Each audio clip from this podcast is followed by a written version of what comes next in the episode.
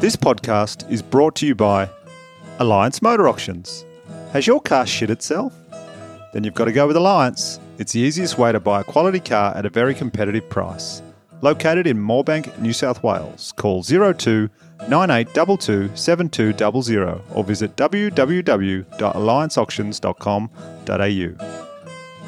South Coast Window Furnishings. Have your window furnishings shit themselves? Then you've got to get in touch with SCWF. They service the south coast of New South Wales from Wollongong to Bermagui. Give Jamie a call for a free quote on 0408 812 007 or like them on Facebook at South Coast Window Furnishings. Elite Sports Physiotherapy. Has your back or another part of your body shit itself? Then look no further than ESP. Established in 2006, Elite Sports Physiotherapy provides physiotherapy and massage services to the people of Melbourne. Located on the mezzanine level, 13 15 1 Freshwater Place in Southbank, Melbourne. Give them a call on 03 8640 0328 or visit elitesportsphysio.com.au today. Also, special thanks to verse.com.au for putting the finishing touches on this podcast. Cheers.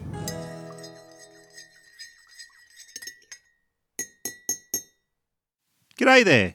Hope you're well. Thanks for tuning in. My guest this episode is one of Tasmania's finest exports, comedian Luke McGregor. Uh, Luke and I discussed a bunch of stuff. We discussed his early life uh, in Hobart, uh, how he started out in the comedy game, and how the fantastic show Rosehaven came about. This is Taking It Easy with Daniel Connell.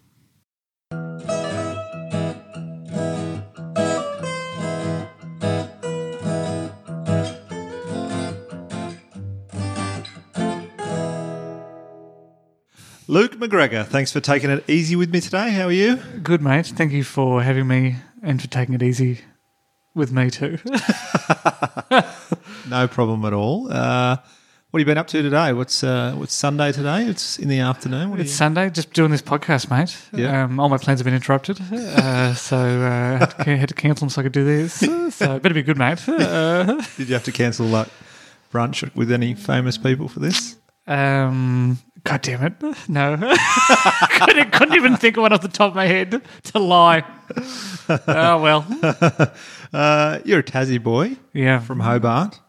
Now, Hobart is one of my favourite places in the world. I really, really. First time I heard you say that. What? First time I heard you say that. I love it. Yeah. I really have a, a bit of a soft spot for Hobart. Uh, do you look back now and realise it's quite a pretty amazing place to grow up?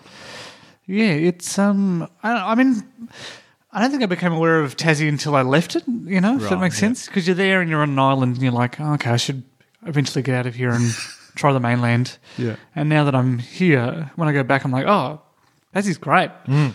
Especially now, it's got things like Mona and Dark Mofo, and um, it's always had things like the Taste of Tassie and stuff. And it's um, I know I always think of it as like a mini New Zealand. Yeah. Like if you wanted to film like a lower budget Lord of the Rings, you could do it in Tassie. It's also got amazing places such as the Ball and Chain Bar and Grill. Oh, yep, yep. Salamanca Place, the best seafood chowder I've ever had. I'll make sure to pass it on next time I'm, I'm down there. You know, um, you know the owners, obviously. Oh, you know, we we all know each other. Um, yeah, it's um, and it's it's cool because you, especially filming uh, Rosehaven down there, you can um, you can drive not very far, and you're in a completely different looking location. Yeah, um, yeah. and it's hilly. I like hills. I mm. feel like on the mainland, especially in Melbourne, it's pretty flat. It is flat. Yeah, absolutely. Which is great for riding your bike, but uh, not great if you want to take a selfie with some hills in the background. Uh, and another uh, favourite of mine in Hobart is Video City in North Hobart. Is it still there? Yeah. Oh wow! Good, yeah, good on them.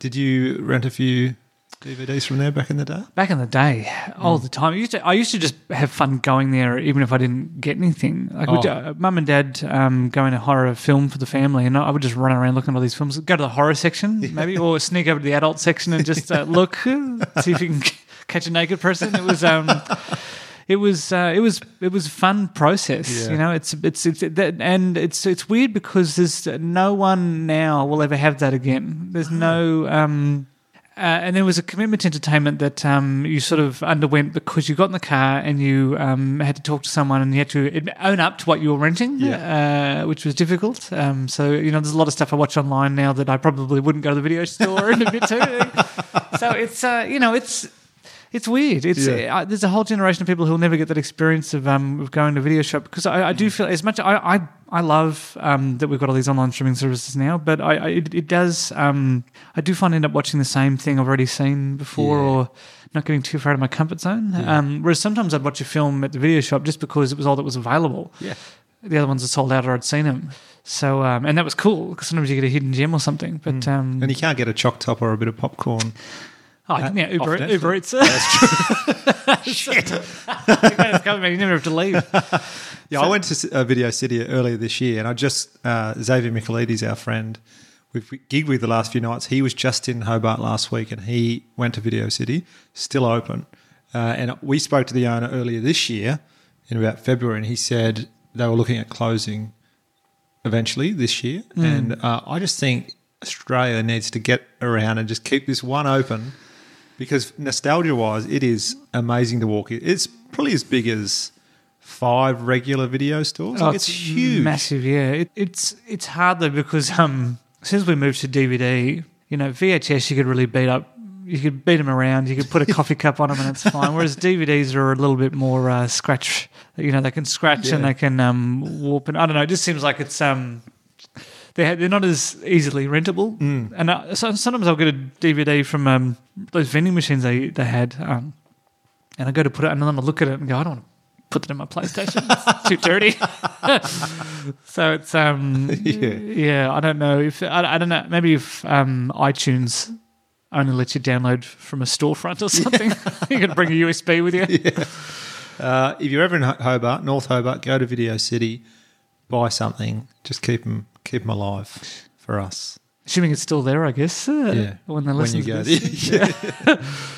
Uh, I've seen photos of you uh, online you've put up before, and you've also talked about it on stage about what you looked like when you were a kid growing up in Hobart. Oh, yep, yep, yep. You had red hair, the glasses, braces. Were you a target for shithead kids? Uh, had a lot of uh, a lot of a lot of lot of bullying growing up. Yeah, um, it was. I think it was just because I was I was uneasy. Yeah, I think I'm easy because uh, it's uh, if someone's sort of not doesn't have a defined feature, it's a little harder to. You got to be quite clever with your um with what- whatever you insult them with. Whereas when you got braces, it's easy. If you got big red hair, it's easy. Freckles, easy. Um, glasses, easy. But it was um, I don't think I would be a comedian without it Yeah. because you had to get good Yeah. at And that's what you use? You use humour to. yeah, usually to diffuse it. Usually to that, that sort of, you know, that eight mile style of Yeah, yeah. bagging yourself out before they do. Gotcha, got in too quick. I already hate myself, so you got nothing. yeah, so I found it hard, um, and I was I was pretty. I had, I've got two really um, good looking brothers, so I um I always was jealous of them growing up too, and because I was the older brother, I was just um, I just just grew up bitter and just going, Meh. just like um you know, uh, just just wanting to be um, more attractive and, and being constantly reminded that I wasn't. Um, it was weird. It was uh, hard. I, I don't know. I, I mean, I, I, you know, people had way harder school than I did, and uh, but it's um, it was uh, the. I, one- I remember once a girl had a crush on uh, one of my teachers. Uh, was a um, uh, one of my teachers was a sort of distant cousin of mine, and uh, they found she found out we were related, and he was. V- very handsome, like um, wouldn't look out of place in a magazine. And uh, and uh, she said to me, "This is a girl I had a crush on too." She said, um, "How can he look like him and you look like you?" And I went, "Oh, Jesus. don't know how I can twist it into a positive." um, so yeah, looks was a real big issue for me growing up. I was always really conscious about it. It's funny as you uh, and as you get older, it just becomes less of a less of a thing Yeah. because um, I don't know. It's not as um. I think my life becomes less affected by it because it's um. I, I, don't- I guess I, I I still worry about it, but it's um. But growing up, it was a it was like a it was a real a real issue. Every day I looked in the mirror, and uh, I still get it, but it's not as not as much anymore. Yeah, and, and did you have friends that were in a similar levels of attractiveness.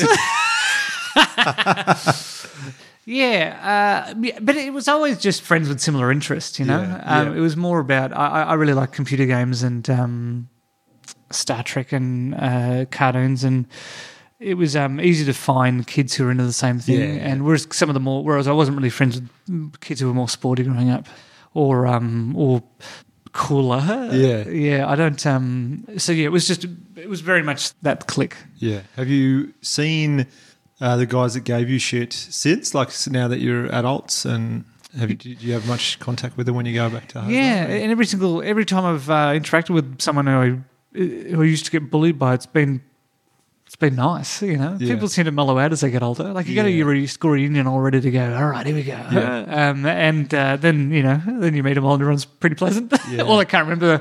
Do you remember in year seven when Yeah. you threw my shoe in the bin? That was my favourite shoe. And like, sorry, who are you? Luke.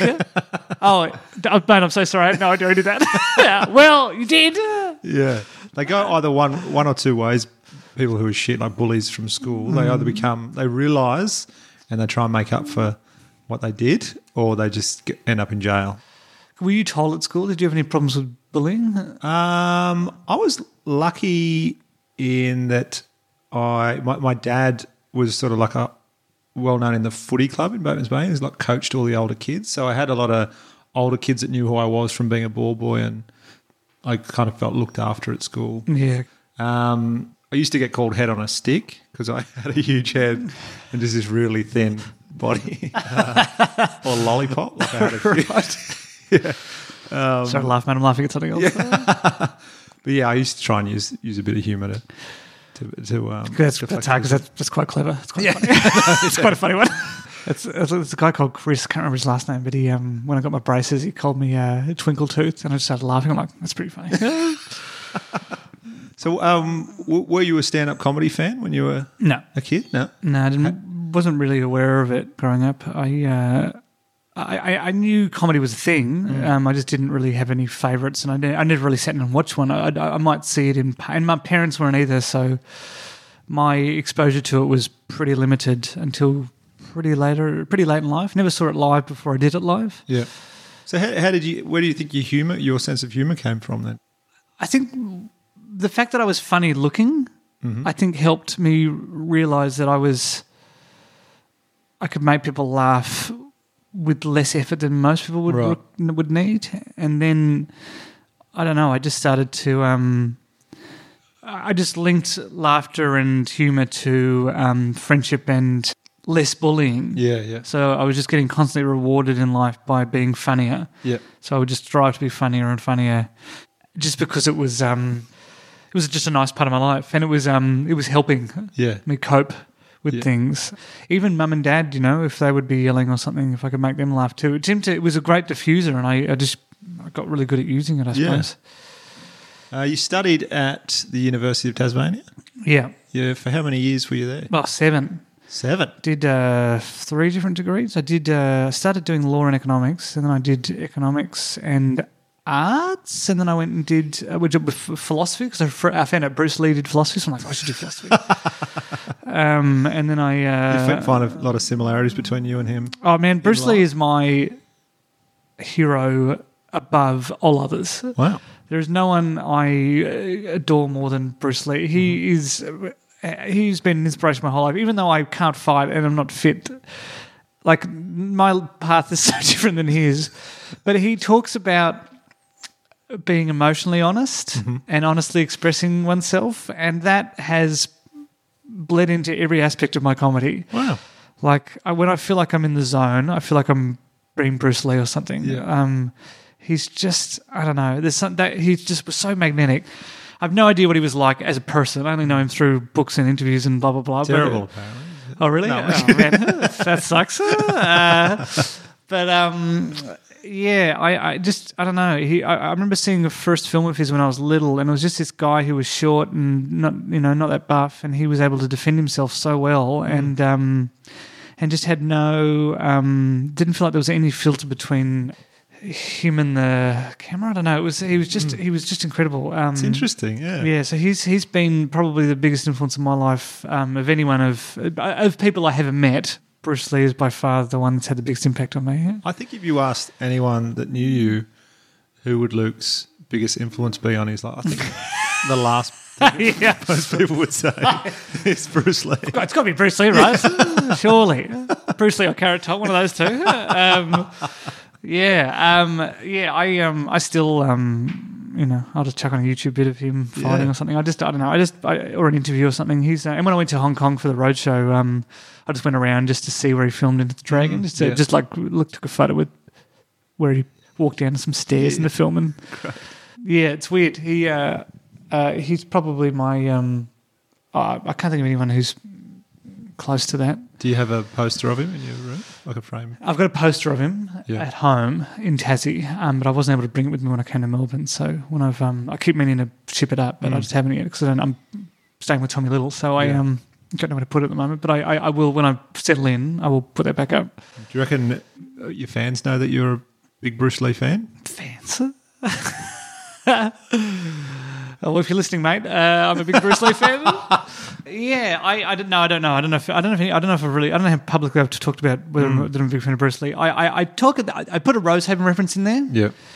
um, about Bruce Lee. Yeah. I, I was going to put in a, I was going to put in something about. Uh, I can't remember. There was some sort of reference we had to get to go through the Bruce Lee Foundation or whatever it was to get approval on. I can't can't remember what we couldn't get approval for, but I, I just put a Bruce Lee quote basically in Rosehaven and um, Nice little touch. Yeah. Little, little tribute. tried to put a Ghostbusters quote in there today. Uh, Who you going to call in this season? Yeah. because I'm a huge fan of Ghostbusters, and um, I uh, we couldn't get it. We, you have to pay a large fee to say who you're going to call in, a, in a TV show. Yeah, um, and there's also um, a limit on what you can uh, do with advertising. Just so you know, not every show is walking around going, "Who you going to call?" so we, I think we changed the line to "Who you going to ring" or something. like that. Which, yeah, I think it works just as well.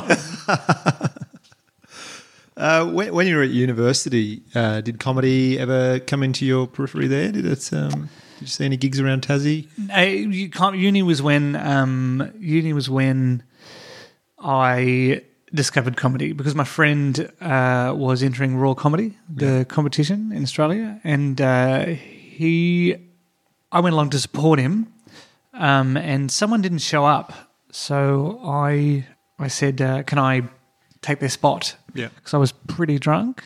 Um, and just said a couple of terrible. But spent two and a half minutes just psyching the crowd up for my performance, telling them how good they were, telling people to put down their drinks because they're going to spill it on themselves. Like really, like it was it, it was working well. People were laughing and they were really genuinely excited. And this, you'd never done a gig before. Never done a gig before, and I just thought it'd be. I think I just thought it'd be funny to do a to just psych the audience up, even though I've never done a gig. I just, I just thought it'd be funny to psych the audience up for something that they've for a for something I've never done. Like, uh, I thought that'll be funny, and it, that and it was. It worked. It worked really well. The crowd, I, I, really had them.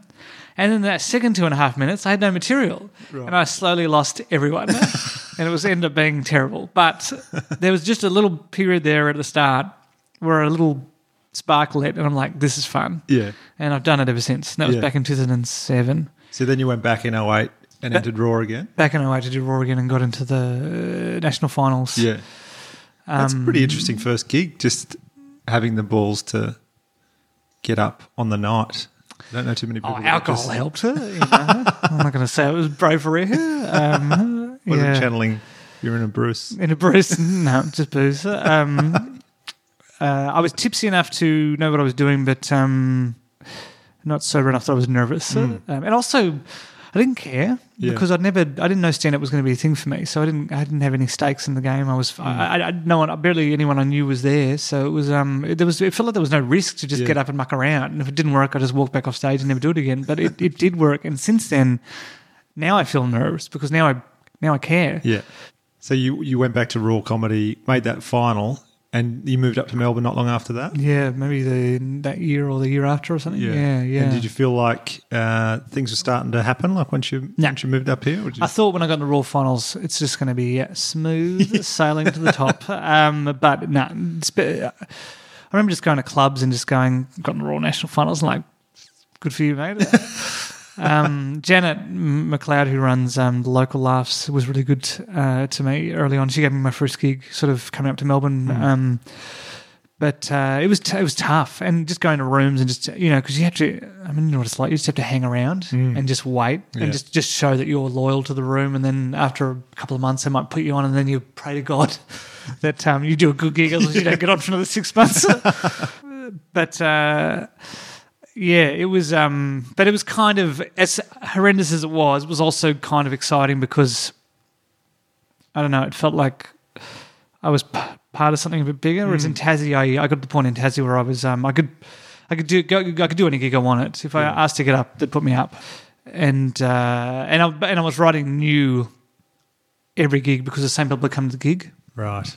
Whereas when I got to Melbourne, you know, I was watching. I remember Xavier Michaelides was one of the first comics I saw, and he had a bit about Windows, um, and how um, Windows uh, the paperclip or something, the Windows paperclip, and how it'll save, um, how it gives you, how it, and he just did this impression of it, and how it talks to you, and uh, and I, I just, I, I thought it was so funny, and just so much higher quality than anything I'd seen up until that point in Tassie, Yeah. because we, we were all just writing new Yeah. every week. Um, whereas here's someone who's had a bit, honed it, Yeah. made it, made it, made it nice, and um, and I just went, oh my god, the quality um, is uh, was was just incredible. Yeah. Um, so and that was a, and, I, and then I had to relearn how to do. So when I finally was doing gigs, I had to learn how to do the same bit with the same Yes. Yeah. pizzazz. Yeah. Yeah. Because I, I would do a new bit. I would do the same bit I'd done. The first time I did the same bit again, I'm just like, ugh, Felt gross. no one wants to hear this. Everyone's heard it.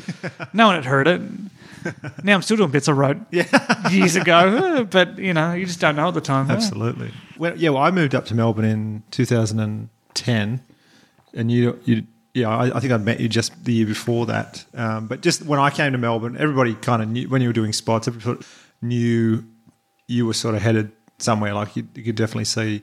Everybody was like, "Oh, McGregor, you know, he'll be fine in a few years' time once he's got his name out there. Write some good jokes.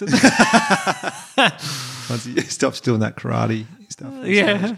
You didn't do a first show though at the festival, a first debut show until And five, five years later, I think. yeah. yeah. So, so why did you wait so long? um, oh, I just didn't feel I was ready. Um, didn't want to rush it. So smart though to wait that because I, I feel like I went in too early to my first solo show. So the first fifty minute show, I kind of wish I had waited a couple more years. Yeah, I usually tell people. I don't know if the advice is good or not, but I usually tell people wait until you think you're ready, and then wait one more one more year. Right. just because um, then you're going to be hungry. you Yeah, know, then yeah. you then you're going to then you're going to. Um, it's like finishing an essay in time and then being told you got one more month to work on it if you want and Mm-hmm. just polish it up. And you, it's, you, you got to be careful because you can spend too much time analyzing jokes that already work. But because the good thing about comedy is that you've got feedback. It's Mm. not like you're sitting there with a book that no one's going to read until you actually put it out there. So you're constantly overanalyzing it. Whereas with jokes, um, you, you you know when they're working consistently because you can hear the feedback. So that joke then becomes locked in. Mm. Yeah.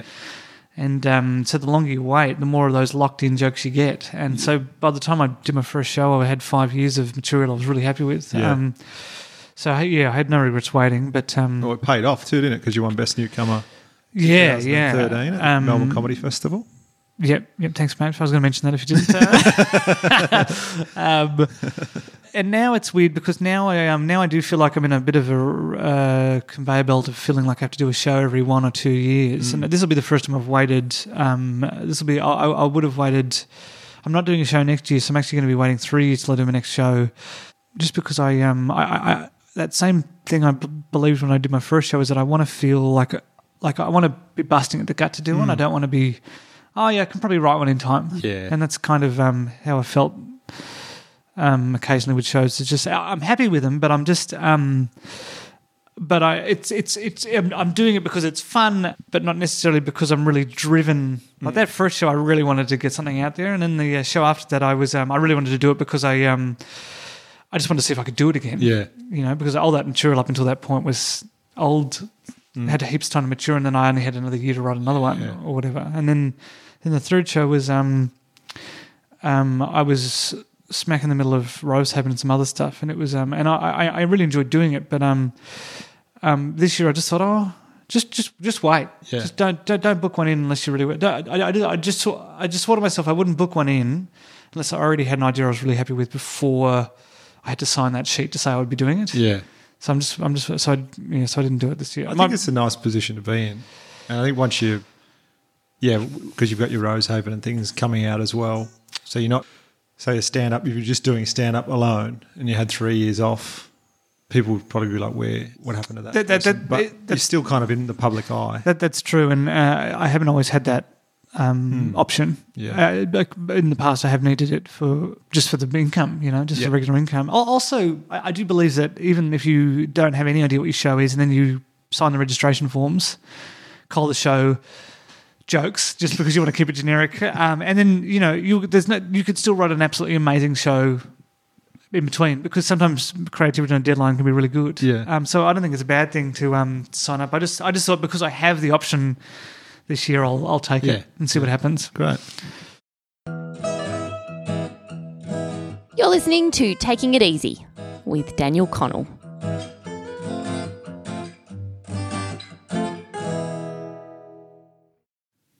Hey, before we go back to the podcast, I want to tell you about someone.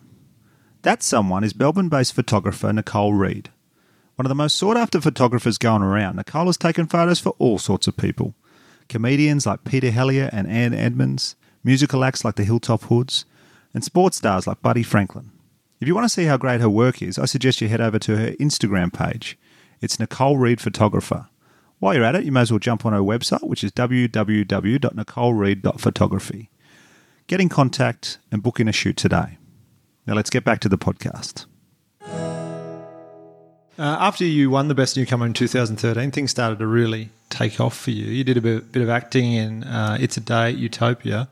Uh, was acting ever on your radar, or was that just something that just came and you thought, I'll just give it a go? I just sort of came, and uh, for a long time I've played um, characters that are pretty much just me, um, Yeah. but maybe with um, I don't know either less or more anxiety or um, just in a different job. So I'm, I'm never allowed to really push myself as an actor to do something that I'm not. That's not congruent with my personality in real life. Well, how would you feel if you got asked to do a Bruce Lee biopic or something? Oh, I, I think the, the whitewashing uh, feedback on the internet is pretty intense.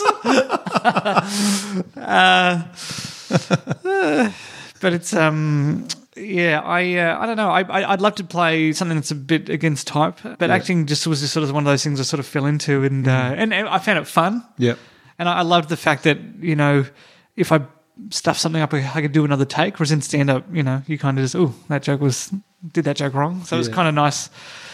Um, but yeah, I'd, I'd love to do more of it. I, um, I, uh, Did you take any classes or anything, or you just no, I did take speech therapy though. Yeah. Um, not that it's uh, coming across now because I've got a retainer in so my uh, tooth I had out. But it's um, I was taking speech therapy classes because I was um, I was mumbling a lot, and uh, so I wanted to be clearer.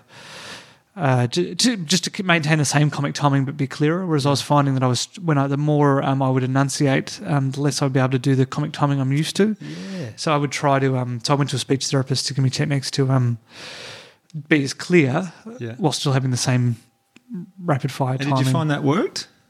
Yeah, but I I, I got to be. I'm not diligent with it. Um, I, I I was doing the exercises every day, and I was noticing a difference. And then as I got better, I'm like, great, stop the exercises, and then I started to fall back again in old habits. What sort of exercises are we talking about? Push ups. Uh, you push-ups um, on on the tongue, uh, just using your tongue to push yourself up, um, and then stuff like um, just. I mean, if if the line was, um, let's say the line was, um, uh, "Hey, what time are you coming in today?" You would say it very clearly. Yeah. Like when you rehearse the line, "Hey, what, hey, when are you coming in today?" You'd say it, um, "Hey, when are you coming in today?" And you would do big mouth movements, and Yeah. you would say it in the most exaggerated way you could. And then also putting your tongue up against your um uh, a cheek, just chucking it up against your left cheek, and then trying to say it. Um, when are you coming in today? Is is hard because you've got your tongue there, so you really have to move your mouth to get the words out. And those two, they're just those two things, um, learning the lines like that. When I actually went to say them out loud, I would say it clearly, even though, and, and I would say it fast. I guess in the same way, I don't know if this works, but running with weights, and then when you take the weights off, maybe you run faster. I don't know if that's actually a thing, but that's what it felt like with the with the uh, with the speech therapy. Yeah, it's interesting. I'm a mumbler from way back, and yeah, that's good. Good little tips. I might try that myself. Man, it's a it's a really simple one. Yeah, if you get lines of a script and you feel like you're um, if you feel like you're not um, saying it clearly enough, d- just that one technique is rehearse it big, and then you can pull it back in the Yep. in the actual read, and it's uh, it helps. Yeah, We might do a few exercises after this if you've got a bit of time. sure, buddy, sure. Tongue push-ups. Uh, He's shaking his head as we speak. Um, he's already left. in 2016, uh, you wrote and presented the show Lukewarm Sex on ABC. uh, which was a documentary about body image uh, and sexuality, uh, something you had struggled with. Um, how hard was that for you? Not only uh, trying to overcome the fear, but also doing that on camera to thousands of people. Oh, pretty hard. uh, it was fine at, at the start. It was just like uh, I, I, I had so I, I almost no sex in my life at that point. I'd only had sex twice at like thirty one or something when we filmed that. So I um I just kind of had gotten used to the fact that I probably just won't be someone who has sex, and that's fine. And uh, maybe I'll never have a girlfriend, um, and that's okay. I'll just learn to cope with that. Um, uh, and so when that docker came along, because I started talking about sex in stand up, and uh, when that docker came along, I was, um, I just thought, oh, I've got nothing to lose. You know, I'm not really having sex now. So if I do the docker and no one wants to have sex with me, then that's just my life now. So that's fine. Um, so that's of gave me, it gave me a little bit of courage that maybe I wouldn't have had otherwise. Also, being on camera gave me an excuse to ask questions Yeah. that, um, you know, might sound like they're on behalf of the audience, but they're actually just for me. Yeah. So I have no idea. Like even just asking about what contraception is available to women, I, I had no idea, and I feel like that's important to know. Or or um, uh, just little things like the difference between a vulva and a vagina. I Mm-hmm. didn't know, and all these things I was I just questions I was scared to ask, and um, and uh, to doing that doco was a it was huge for me because I was able to ask those questions and feel like I could. It, it, it, the the fear of it didn't really kick in until um, it came to uh, putting it on TV, and I'm like, oh my god, what if everyone hates this? Because I was so vulnerable in it, I was just like, if, if this is badly received, I don't know what I'm going to do. Because I um, and I was worried maybe I'd stop me getting any other work or anything like Right, that, or um, if I if comedy failed, then I wouldn't be able to get my old job back and things like that. It was a, it was a, there was a lot of fear there. Also, you know, just that it's a sensitive topic for you know a lot of people, and I um I didn't want to do it a disservice uh, uh, because uh, you know uh, I'm a straight guy, so I didn't have I've on, there's a, I've only got a limited experience um, and uh, a, a limited um, outlook on this stuff, so I don't. I was worried that maybe I didn't cover enough topics um, better for people who weren't like me. So hopefully, you know, it, it, it, but the the biggest thing that I took from that was just that communication is key. Yeah. So no matter who you are, if you're having sex, communicate, and it's going to be better. and so um, talk about it. Talk about it. Don't because in movies, every time you see someone having sex, they um, it's like like they, all of a sudden it's spontaneous and it's no talking, and then it cuts to a shot of the window or whatever, and you assume it all went well, and they finished at the exact same time, and then they wake up and it's uh, great. No one ever talks about it again. It's just like what a great night. Oh, what great sex we had. Next scene. Whereas in real life, you know, um, maybe someone likes the lights on, maybe someone likes the lights off, maybe someone likes to do it on top of the sheets, under the sheets, uh, maybe someone's got a sporting injury, maybe someone doesn't like to be touched somewhere where in the past you've touched people and they've loved it. Yeah. Uh, you know, and it's um, there's just so many factors. Uh, maybe you've got a maybe you've got a, a, a rash or something, you know, just from a um, uh, just from I don't know falling on the ground or whatever, and Yeah. you know, just from a grass stain or something, and then you're like, oh no, I I don't want to tell them about my rash. I don't want to mention the rash because then they won't want to have sex with me. But also, the rash is really going to hurt if we do this position. There's just so much stuff. Yeah. and it's just one of those things where um, as soon as you just talk about it, it's fine. It's just like, hey, I, I- don't really like that, but I really like this, and then they go, okay, great, and then they, I feel like that gives you more, and then you can have those spontaneous moments with your partner where it is crazy and it's um. You know, random because you can, um, because you've already talked about what you Yeah, like, so yeah. you, you can sort of go there. And I'm still learning. I'm still, um, sex is still, um, even when I was dating someone long term, I, um, I still found it difficult just knowing because I was so used to not having sex. Uh, I wasn't that sexual Yeah. um, in the relationship. Uh, so I'm, you know, I'm still working my way through. But it's not. It's not. A, it's not a. Now it feels like a learning process as to, as as opposed to something that I'll. I'm scared of. Yeah. Yeah. Now it just feels like another thing I'm learning. Yeah, and I feel like that you know releasing that documentary, like sex is spoken about so much. You know, the only thing you really hear about sex is people that are having it, and Yeah. and things are sold. You know, everything's sexualized, and everybody thinks that everyone's having sex and that it's happening all the time. When in reality, it's you know, there's couples that have been in relationships for years that are really, di- you know, the sex life drops off. Yeah. Uh, people, like the, there might be a few young single people that are just having lots, but generally not everyone's having So No, and, and and no one knows exactly what a, a good amount of sex is. Like some people mm. might be in a couple and they're once a month it's great. Some people might be mm. like, unless it's every couple of days, it's just like, oh, we're drying up. Like it's Yeah. um, and it's yeah, which is dumb because whatever it's just whatever you want. But yeah, sex is like Instagram, I think, or social media. It looks mm. like everyone's having a better time than you. Yeah. but no one's. No. everyone's the same. yeah. So I guess what I mean is like, you- did you get a lot of feedback from people with that? That Oh, heaps, really yeah. to? Yeah. Like people would just run up to me in the street and say, Do you want to have sex? something sexual. yeah, do you want to have sex? Yeah, I wish. Uh, um, people would like. I had one lady at a pub just run up to me and say, "My boyfriend and I haven't had sex in eleven years. I don't know what to do." And I'm like, "I don't know. I don't know what to do. but you should talk to him and Yeah. not me about it. Uh, um, that might help." Um, but you know, it's scary, and also, I, I guess if you have a period without sex for a while, it starts to become an issue. I remember my, my, my, very first girlfriend, we never had sex because I was so scared about it, and I was also scared to tell her that I was a virgin, and I had no idea what I was doing. So every time we would sort of go towards that, to the point where I couldn't even get an erection Yeah. with her, even though I was physically attracted to her, because I was so frightened. Yeah. Um, and that just stayed with me for ages. I um I uh, I just couldn't um sex was just something that was just so frightening to me. Yeah. Once it's in your head. it's- yeah, I just uh, um so my whole life was um uh, that sort of uh, right up until uh, sort of early 30s where I started to do that doco and it started to change. and as a result of the doco, do you feel it helped you? Like now you you're quite happy to root. Mate, you should do a doc. I learned learn to talk about it. No. um, yeah, Yeah. Yeah. I, I still get um, I still have my dumb OCD stuff about germs and diseases Yeah. and things like that. But I, I, I, I do. Um, it's not scary anymore. Now it's fun. Now Yeah. it's now it's just and it's and it's not a big deal. It's just something that happens. It's like. You know, it is obviously a big deal, but it's not as as well. Like, so it's Yeah. like it's like kissing. It's like if two people um, are um, into each other and that's something they want to do, then it's just something that happens. And Yeah. if, if they and uh, if you don't want to, that's fine too. It's just, it's just like I don't know. It's just become like a. It's the the, the breakthrough for me was being able to talk about it. um, Mm, yeah. After that, everything changed. Um, Yeah. But so now it's not so much that um, sex is now a big part of my life or anything. It's just that it's not a. Um, it's not something that I'm scared of anymore. Yeah. It's just it's now it's just a part of my life. Great.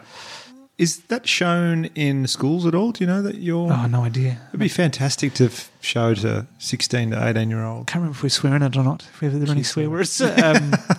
Yeah, I'm not sure. That, that- Yeah, like if I had seen something that when I was that age, um, it just would have opened my eyes a bit and been a good, good little tip moving forward. Man, I'm sorry I didn't get onto it earlier. You know? it's my it's my bad. Uh, also in 2016, first series of Rosehaven aired, uh, which is written by and stars yourself and Celia Pacquola. Yep. Where did the idea for Rosehaven come from? Um, we knew we wanted to do something together where we were. It's us against the world in some way because Sils and I had we met on YouTube and we just had a really similar sense of humor. And then uh, ABC were keen to do something with us, so um, yeah, we wrote we wrote a we wrote a really long pitch for a different show.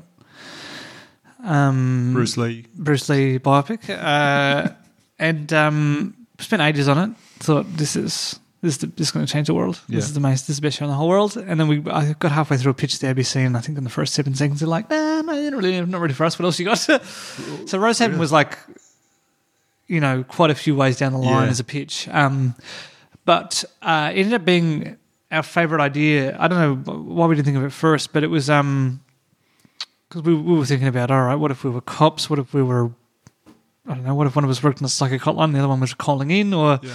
Just all these different ideas. And uh, then Rosehaven was um, just made sense because my family are in real estate. Celia's from a small town, and um, um, and we just thought that'd be really fun.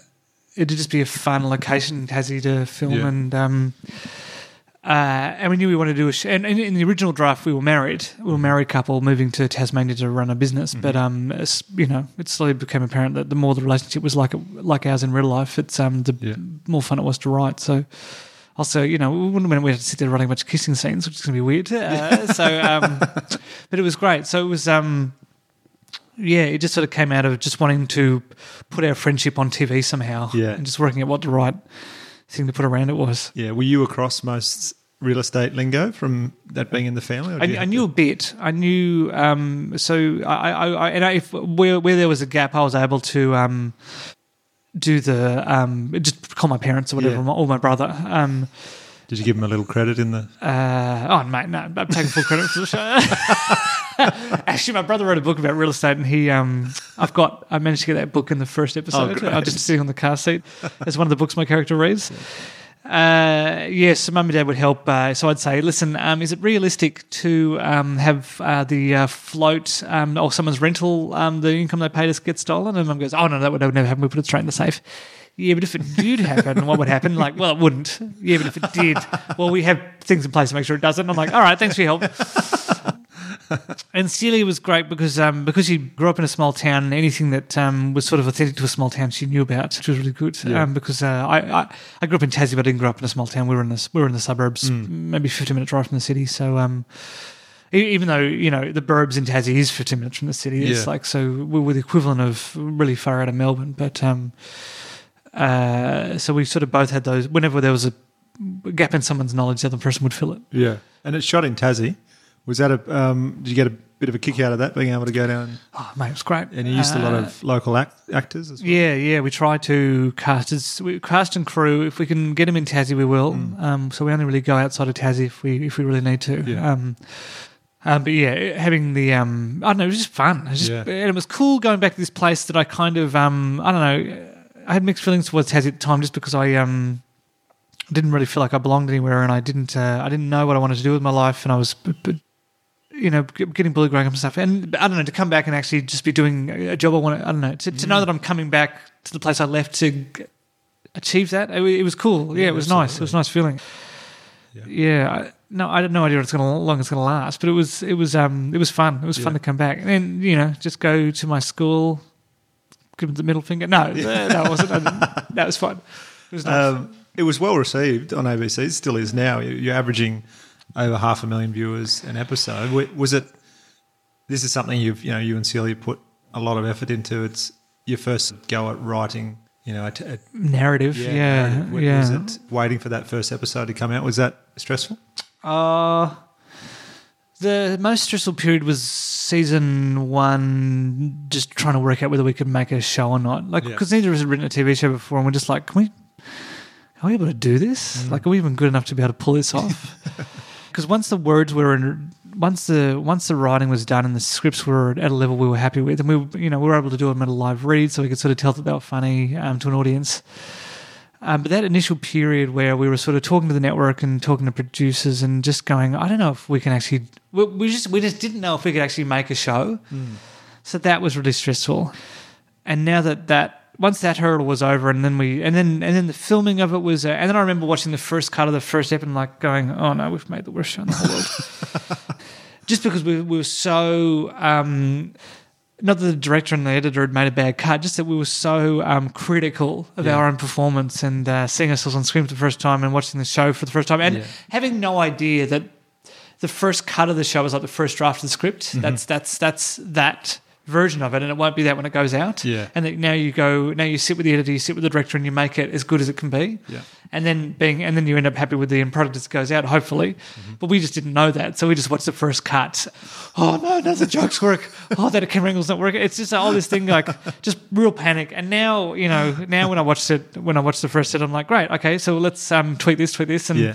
You know, but just experiencing all that fear for the first time was quite scary. Yeah. Um, knowing that, um, just not knowing that, uh, you know, it's a process of refinement. Yeah. Yeah, Not you- you, got to nail it each time. Yeah, you mentioned the process. You're just coming. You, you did a second season, and now you've just uh, you're finishing up production on a third season, which will come out early 2019. Yeah, Feb, I think February. Yeah.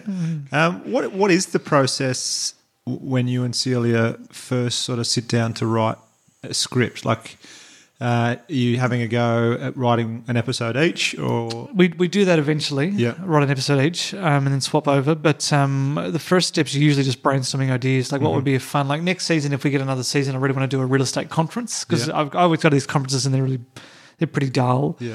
And I just think it'd be fun to chuck our Emma in that environment. Um, and, uh, or we've never, and we've never done a story about um, a competing real estate agency. We've never actually had a face to face with another agency, Yeah. um, which would be cool. Um, uh, vampires and have been vampires in the show, so we'll, check, we'll introduce those as well. Um, uh, but usually it's just brainstorming. Just what, what's what's fun, what would make a fun thing to put an episode around, and then Yeah. once we've got enough of those, then we'll start going into uh, how we might outline the arc of the series. Yeah.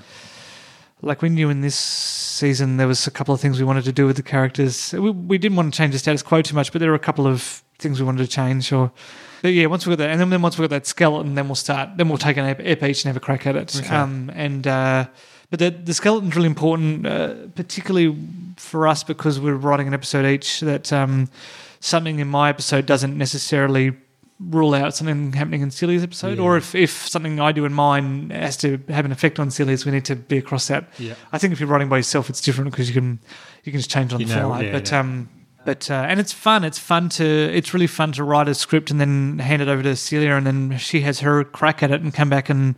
I'll read all the funny stuff she's written. You Yeah. know, it's fun. Um, she's great. sort of taken what you've done and then made it better. Um, uh, and it's um, it's it's fun having someone else to do that with. You know, I'd love to write something uh, by myself at some point, but um, I think as long as Celia's willing, I'll always at least try and run stuff by her. Yeah, great. Uh, what what uh, script uh, editor are you using? Are you using uh, Final Draft, is it? Yeah, Final Draft. Yeah, Uh, I, I was using something called Celtx or something like that, Yeah. uh, uh, which is a free online program, which I found fine. Um, we only just the reason we swapped to Final Draft was I don't know just because it's so industry wide, and also um, uh, sometimes when you're sending documents to people, they tend to have Final Draft. So um, Good to know. yeah. And I, I, I do enjoy the I do enjoy using it. I think the usability of it's pretty good. Yeah. But I've never I've never other than Celtx I've never used another program, so I've got no idea what's out there. Uh, does it get easier to write for an established character the more episodes you make? Because you know exactly what that person's like. Yeah, it does. Especially once you cast someone as well and you start hearing their voice, um, it, it it becomes way easier to write. And I think it's my, my I don't know where I heard this or whether it's just something I made up. I think I've, I think I heard it from someone I can't remember, but I always try and picture a character stuck in an elevator, and uh, with another character from the show. Yeah. And if I can't work out what they would say to each other in a stuck in an elevator scenario, Mm-hmm. that's, that's kind of the go, my go-to one, or just some some sort of mundane scenario. But usually, if they're stuck in an elevator, what would, how would they react, uh, and what would they say to each other? What decisions would they make? Then I haven't cracked the characters yet Right. because sometimes um, there's a character we introduce in this season um, who's new, um, who um, is a um, a relative of one of the other characters. Very vague. I don't think anyone cares about spoilers in our show, but I'll just in case I'll I'll try and keep it secret. But it's um, no one dies. Uh, so, um, but it's um. I just had we just had no idea how they talked, you know, because when you get a new blank new character, you're just like, all right, well, I wonder, wonder what they where, where, what were they like at school? Well, you have to invent it, mate. No one knows, so you have to.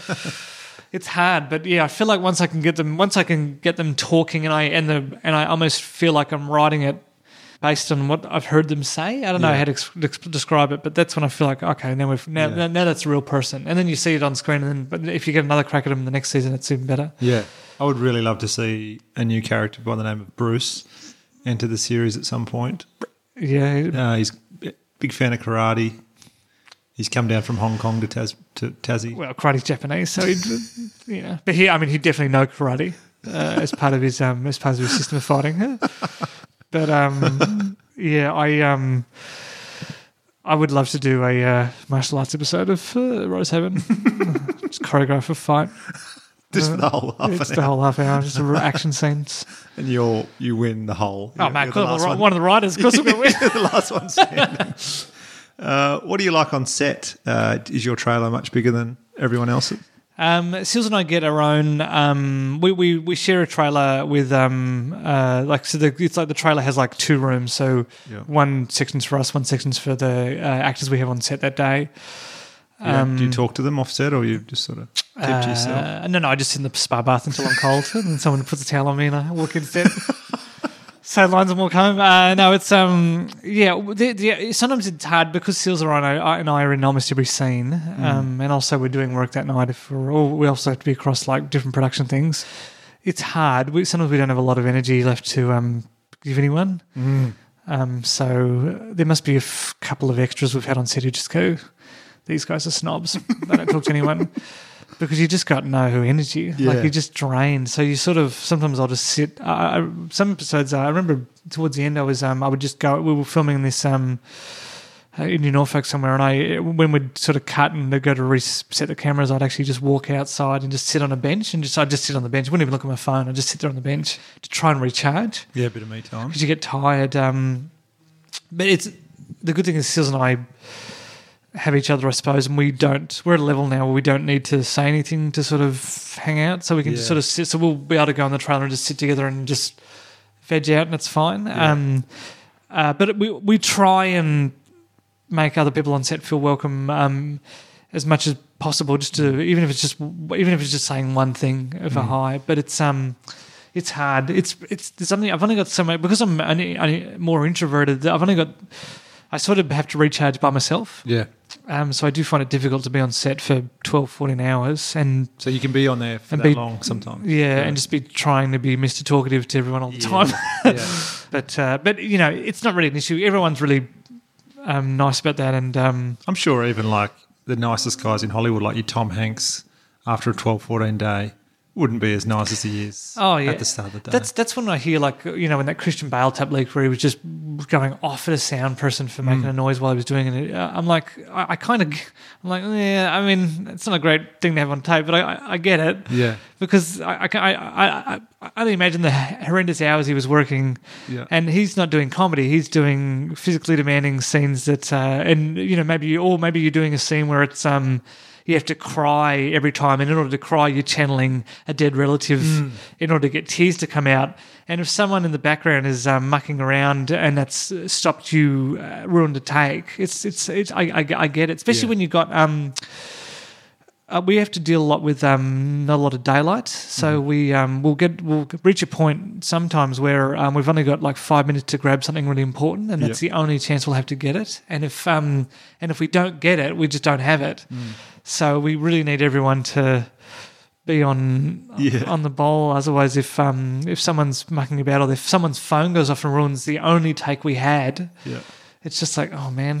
Um, and uh, I'm happy to say that uh, once uh, one of my phones went off during a take that was really important, and uh, had to buy everyone a slab. So that was, uh, but uh, yeah, it was, um, yeah, it's it's it's weird. It's a it's a, it's it's this dumb, made up, make believe, pretend thing you get to do. That's that's not anywhere near as important as most jobs that exist in the world. Um, but it's also really t- intense and stressful sometimes because you spend a whole year working towards this one joke that can be ruined because a cloud. Um, goes over the sun. and Now the lighting's different, and now you can't use that take. Uh, well, I look forward to seeing the, uh, and I'm sure a lot of people do, the outcome of season three, Thanks, uh, which will be out, as you say, February 2019. Um, that's about it, mate. Do you want to plug any social media before we wrap it up? What are you? You're on uh, Instagram, On the gram, Luke McGregor. uh, Luke, I think it's Luke W. McGregor. I think William, my middle name's, I had to chuck W in there because someone took Luke McGregor. Yeah, that was Um, me. Sorry, mate. Yeah, and I thought you brought him all up. um, Twitter. Twitter, same. Yeah, Um, but yeah, Luke W McGregor. And uh, if you got a Facebook page as well. I think it's I think it's official Luke McGregor or something. I don't know. I don't know if there's an imposter Luke McGregor out there trying to. Um, Excellent, but mate. Yeah, I uh, I don't know. Yeah, f- uh, I don't. Um, I think Instagram's my favorite at the moment, just because I like taking. F- it's f- a funny photo. I find easier than wording a funny tweet. Yeah, yeah. so Um, much easier to. Take. Yeah, because you can take a photo of saying whatever and then just Yeah. make a joke about it. Whereas with a tweet, you just got this, just looking at this blank page on my phone, going, "Nah," or just writing, spending like four hours writing a tweet, and then going, "Nah, I hate it." take a photo. Great, mate. Well, that's it. Everybody, I'll, I'll, I'll plug your social media as well in the end of the podcast. But that is it. Thanks very much for taking it easy with me today. Um, thanks for having me, buddy. Um, I appreciate it. If I don't get at least a million new followers, I'll regard this as a huge waste of time. You definitely get three. Thanks, mate. Thanks, buddy. Hey, thanks for listening. Hope you enjoyed that one. Uh, as Luke mentioned there, you can follow him on social media. He's on Instagram and Twitter. Uh, both his uh, on both of those, his name is Luke W McGregor. McGregor is M C G R E G O R. And on Facebook, he has a Facebook comedian page as well, which is Luke, just Luke McGregor, no W in that one. So get around those. Uh, keep an eye out for Rosehaven early 2019 and try and see him live if you can. He's absolutely awesome stand up. Uh, thanks very much for listening to this podcast. If you enjoyed it, please tell your friends. Uh, it's on iTunes, obviously, and there's 25 or so other episodes.